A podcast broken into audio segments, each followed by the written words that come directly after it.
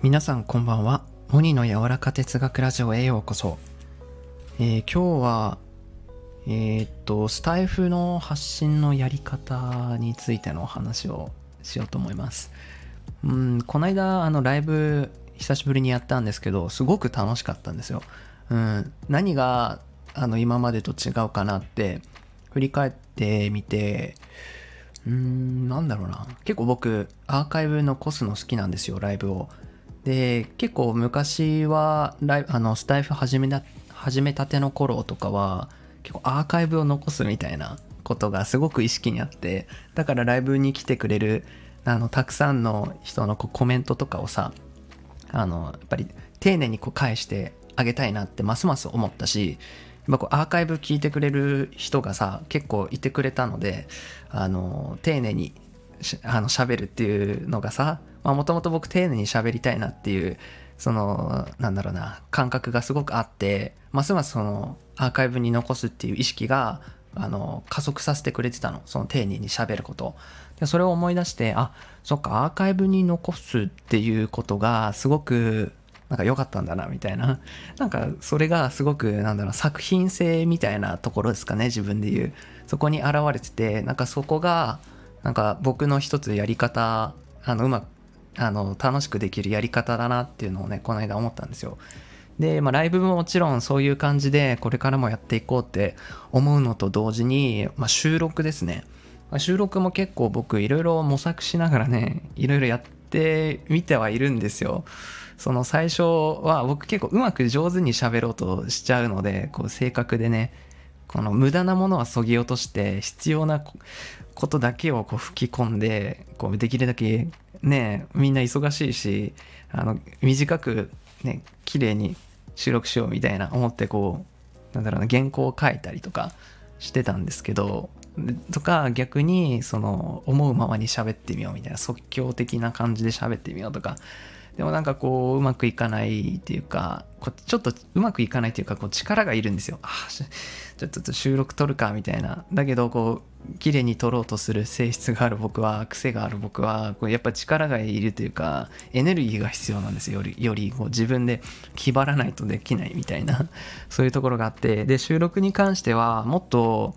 まあそうな何でもそうなんですけど収録についてももっとなんか自然にできるこう無意識でできてしまうことってあるじゃないですか。無意識でやっちゃうとか自然とできるみたいなそういうなんか力をさ味方につけたくてさやっぱりこうエネルギーを使ってあの力を使わないとできないみたいなやり方って苦しいんですよやっぱり。続かないし、うん人間ってこうやっぱりにモチベーションのさ日々の気持ちの浮き沈みとかある中でうん、そうやって力が必要みたいな、うん、やり方ってどうしても続かないし挫折しちゃう。本当にもっと素敵なものを、ね、自分の中であの豊かなものがあったとしてもそれが届けないっていうんじゃ本末転倒だしだから豊かなものがあるっていうこととあと自分らしく伝えるあの自分のやりやすいように自然にこうできるようなっていうそのやり方の部分どっちも大事であのこれ両輪あの同じ軸で大事でみたいな。っぱ思うからさ。で、えーまあすごいなんか前置き長いんですけどあ結構僕ジャーナリングがすごく好きで、まあ、結構最近よく喋るんですけどもう昔からやってるんですよメモ。頭の中の思考を書き出すとか言葉にして書き留めておくみたいなことってすごくあの大好きで。でも本当にノートで言うと13冊目ぐらいに今突入していてでそうだなに4年ぐらいやってるかなジャーナリングを。もともとそんなあのメモを書く方じゃなかったんですけどあのメモの魔力っていう本があって多分それ読んでからだな。メモの魔力っていう本を読んであメモを取ろう取ろうみたいな。僕もアイディアとか流れないように書き留めときたいみたいな。なんかそういう習慣とかあったりあとは直感と論理をつなぐ思考法っていう本があってまあこれ僕のなんかスタートの本なんですよ。始まり全ての僕の始まりの本なんですよ。ここの2つの本がやっぱりこのジャーナリングメモを取ってか書いてみ頭の中を書くみたいなよく言うじゃないですか。なんか自分のやりたいことが見つからない時のヒントみたいな頭の中のことを書き出すみたいなよくまあ言われてるんですけどなかなかそのそれもさ自分のやり方を見つけていくのが大事だと思うしあのジャーナリングってまあいろいろやり方あると思うんですけどもう本当結論自分の思うようにやったらいいし続くやり方を探していくのがベストだと思うしうん、っていう風に、まあ、すごく習慣になってるからこれと一緒になんか僕ねこの思考湧いてくる思考さ余すことなく書き留めときたいみたいなそういうなんだろうなあのー、願望があってそんなの無理じゃんって思うんですけどいやそれジャーナリングだけじゃなくてこうやってボイス喋ることってすごくなんだろうなメタ認知が加速するって言われてて、まあ、これなんかメンタリストの DAIGO も言ってたんですけどこの独り言ってすごく大事らしいんですよ。あそっかだからこうなるのか。じゃあこういうことも考えられるなみたいな。なんか一人でね人あのブツブツ言う人いるじゃないですか。結構天才には多いらしいんですよ。あの一人で独り言ブツブツ喋る人っていうのはあの天才型な天才になりやすいみたいな 言われてて。でやっぱりこう声で喋っていくっていうことも合わせてやっていきたいなみたいな思っててでまあそれは収録でもやっていこうと思うしライブでもやっていこうと思うんだけどそのまあ収録ライブそれぞれ魅力があるし、まあ、収録ってまあ比較的言いたいことがこう範囲が狭い。言いたいことこの範囲のこと喋りたいなみたいな時に収録しようかなみたいな。でライブの時は結構オープンオープンマインドでこうなんだろうあの来てくれる人もいたら一緒にこう喋ったりしてで人とこう対話するとさあのー、内側のこととか頭のことってさあのすごく進んでいくからさ草をこうかき分けていくように言語化も進んでいくからさなんかそのライブの良さもあるしさライブでやるときはもっと範囲が広いというかすごい抽象的な概念とか、うん、そういうのをなんか来る人と一緒に交流であの深められたらいいなみたいなそういう目的とかもあって。うん、でかつまあアーカイブとか残すしなんかたとえこう変な時間にやって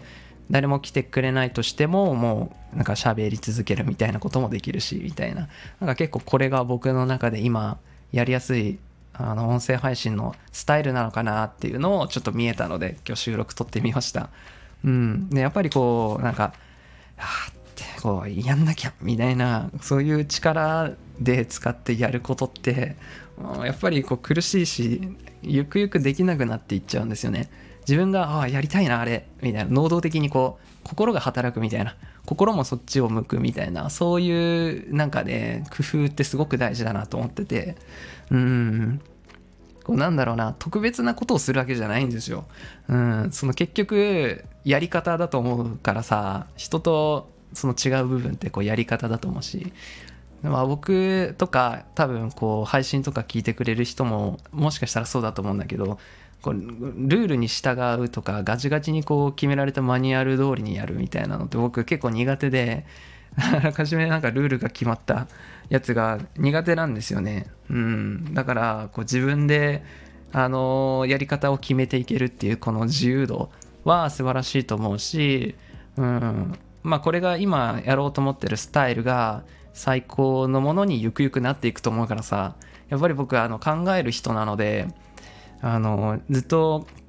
なんだろうジャーナリングとかしちゃうんですけどやっぱり実際にやってみて試してみてそこからなんか進んでいくお話だと思うので、うん、まずはこの僕が今思い描いてるスタイル、うん、でやっていってまた今後軌道修正していくみたいな。なんか面白い話があってまあ、ディズニーランドに行きたいと。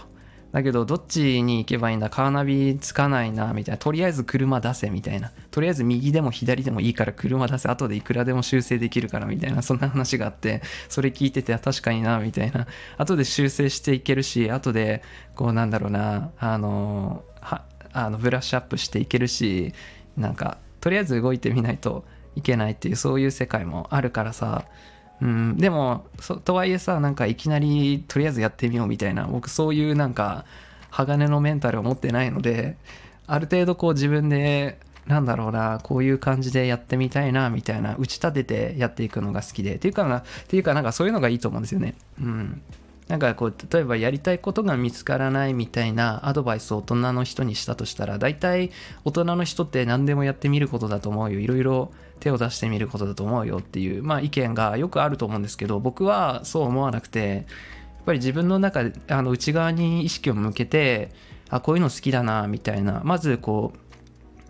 あの自分にこう問うてみる。であこういうの好きかもみたいなこう仮説を立ててやってみていやもっとこういうのが好きだな。いやてか全然違ったこういうのじゃなくてこういうのがいいみたいな出てくるかもしれないしとりあえずあれやこれや手出したらこう情報に溢れちゃってさ分かんなくなっちゃうからさ。それこそなんか今すごい情報に溢れてるからさ選択肢が多すぎてさもう何がいいか分かんないじゃないですか。だからこそ自分のこう価値観に聞いてみるとかえー、軸心が躍るみたいなこういうそういう主観的なそういう反応がすごく大事なのでみたいなまあそんなことも話しちゃうんですけどまあそんな感じで皆さんもいろいろスタイルがあると思うんですけれども音声配信一つとってもまあいろいろ取り組まれてる、まあ、活動仕事あ趣味、えー、なんかクラブ活動とかあったとした時にまあよりね自分が楽しいなもっとやりたいなみたいなおやった明日はこれができるみたいな心が躍るやり方っていうのを、えー、考えてみてはいかがでしょうか。ね。はい、ということで、今日はこんなあたりで収録の、えー、ライブのやり方、音声発信の使い方っていうのを、まあ、ジャーネリングと合わせてやっていくみたいな感じで、僕は、あの、湧き出てくる思考をこぼ、一つでも取りこぼしたくないから、あそういう、なんかツールとして音声発信を使っていきたいな、みたいな、そんな話でした。はい。お話最後まで聞いてくれた方、ありがとうございます。それでは、いい夜を。